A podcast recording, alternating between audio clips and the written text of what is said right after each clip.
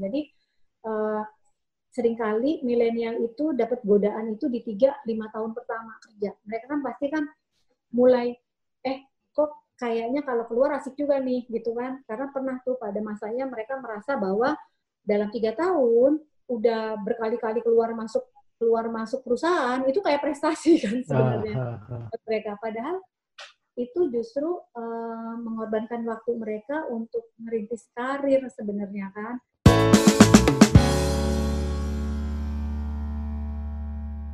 um, sekarang kita ngomongin di, di luar ranah HR nih bu di luar HR di luar ya. COVID um, Ibu Rosma kan saya lihat kan ya udah uh, EVP lah, Executive Vice President Human Capital di bank salah satu bank terbesar di Indonesia gitu ya, BUMN pula.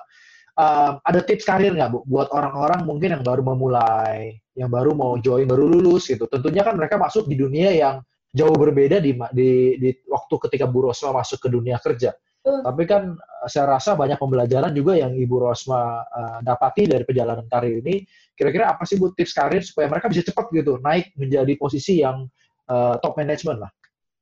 Ya, sebenarnya semua nggak ada yang instan sih ya. Kalau kita juga pelajari cerita-cerita kayak siapa namanya uh, apa tokoh-tokoh di luar itu mereka kan semua juga nggak ada yang instan. Mereka uh, mengalami proses juga. Ini yang selalu saya tekankan juga ke anak-anak muda yang baru join, anak-anak ODP ODP ya.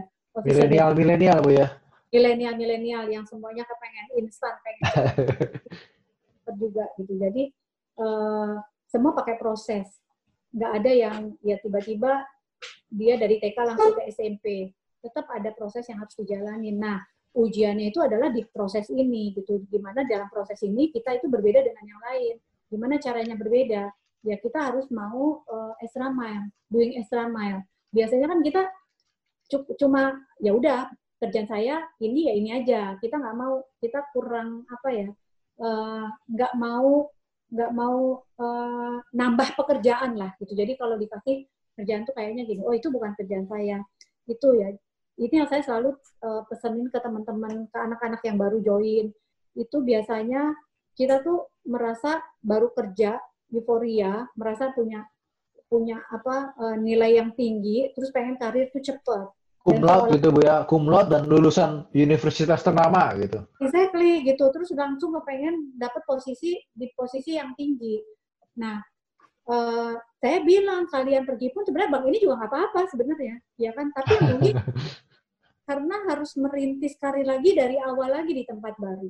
Mungkin secara benefit naik. Ya mungkin nggak gede-gede juga sih paling naiknya. Tapi kan untuk karir kalian kan harus mulai lagi gitu tapi kalau kalian itu tahan uh, apa resilience gitu ya, tangguh dengan segala ujian, itu juga kerja keras saya selalu bilang kerja keras itu tidak mengkhianati hasil gitu. Jadi semua ya sekarang yang jadi uh, eh, CEO di Bank Mandiri atau di BSN sekalipun itu juga mengalami karir yang panjang juga untuk sampai di posisi itu. Jadi nggak ada yang tiba-tiba uh, tiba-tiba kita masuk dua tahun, tiga tahun, kita udah bisa langsung duduk di posisi top management. Nggak ada. Nah, proses itulah yang menguji kita sebenarnya. Jadi kalau uh, ya kita konsisten, konsisten aja gitu karena ya seperti sekarang kalau uh, saya ini kan di HR, HR gitu ya terus gitu di HR.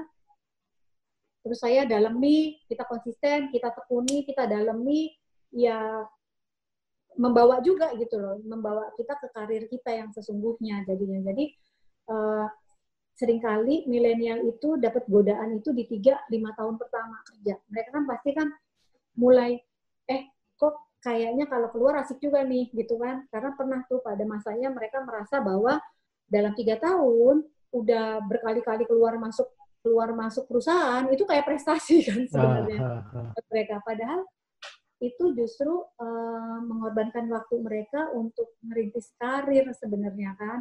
Kalau kalau memang pengen berkarir ya, kalau memang mereka pengen jadi bikin startup sendiri mungkin ceritanya lain. Ya, ya. Itu langsung jadi direktur bu ya? Ah itu makanya itu ya punya modal sendiri gitu kan itu malah Nah beda lagi gimana bisa menghidupkan startupnya bisa tetap. Iya. Terus, itu kalau itu bukan extra mile lagi bu, itu uh, double mile apa udah mile luar biasa bikin bikin startupnya juga nggak nggak nggak mudah.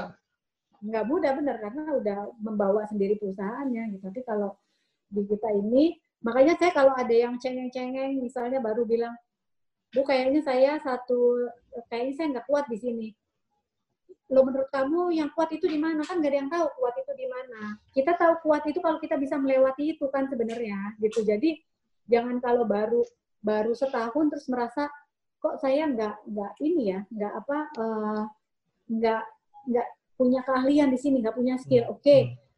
saya balik lagi nanya supaya kamu merasa kamu punya skill kamu butuh apa? Butuh hmm. training apa? Butuh apa gitu? Tapi jangan bilang butuh dipindahin ya saya bilang gitu.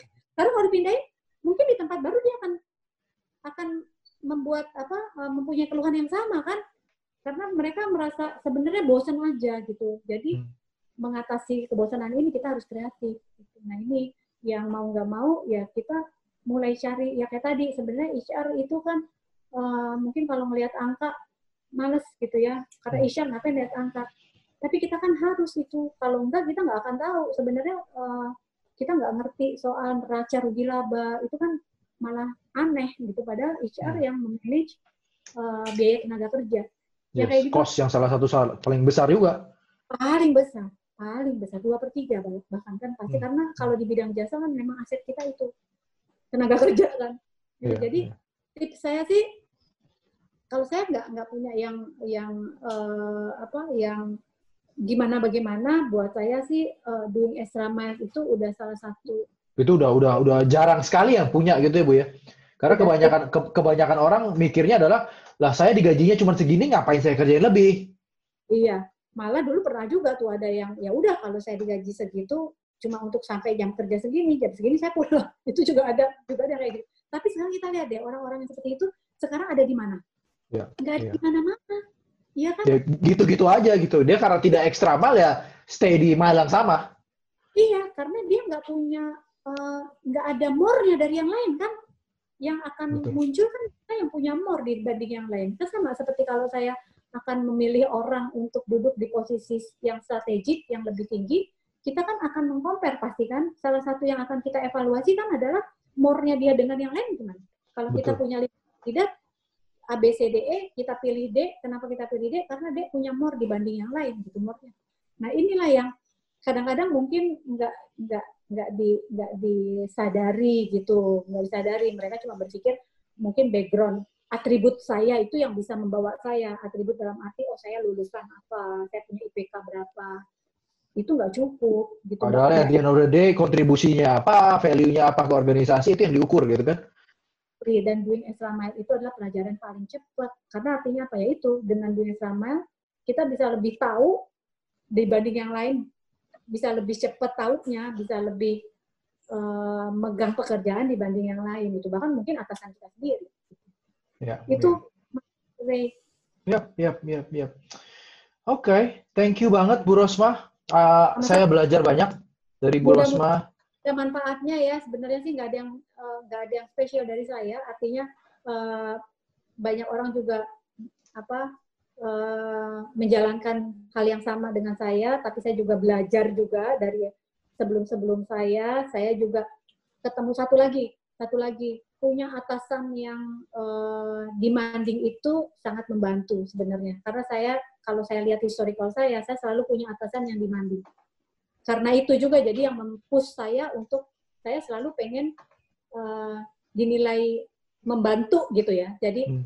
saya pengen membantu atasan saya. Jadi kalau punya atasan yang baik itu justru malah melenakan tuh, Mas Rey hmm. gitu. Uh, saya belajar banyak belajar juga dari atasan-atasan saya yang secara nggak langsung ngebimbing saya gitu ya dengan ya dengan kritik, dengan apa, dengan teguran itu yang membuat saya menjadi menjadi coach lah cepat belajar betul gitu. itu mudah-mudahan apa yang saya sharing bisa bisa bermanfaat pasti, buat buat semua yang lain. Pasti bu uh, pasti. saya pribadi belajar banyak banget bahwa memang generasi muda ini perlu untuk ekstra mal untuk bekerja lebih.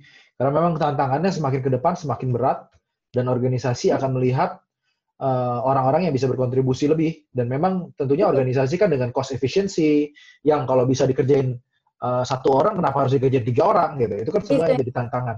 Dan diganti dengan teknologi tadi kita sempat bicara ada sistem bisa jadi mobile banking dulu yang namanya customer service teller bisa jadi mungkin di, mulai digantikan dengan itu. Nah itu semua balik lagi ke eksternal creating value gimana kita bisa memberikan lebih ke organisasi. Kalau enggak ya kita akan digantikan oleh sistem atau digantikan oleh, oleh orang lain.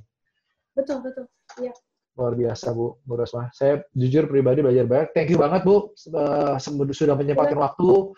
Um, saya nanti kita akan lanjutnya kalau misalnya mungkin udah COVID, uh, kita bisa ngobrol-ngobrol lanjut lagi Bu. Siap, siap. Ya, makasih ya. Thank you, Bu. Terima kasih Bu.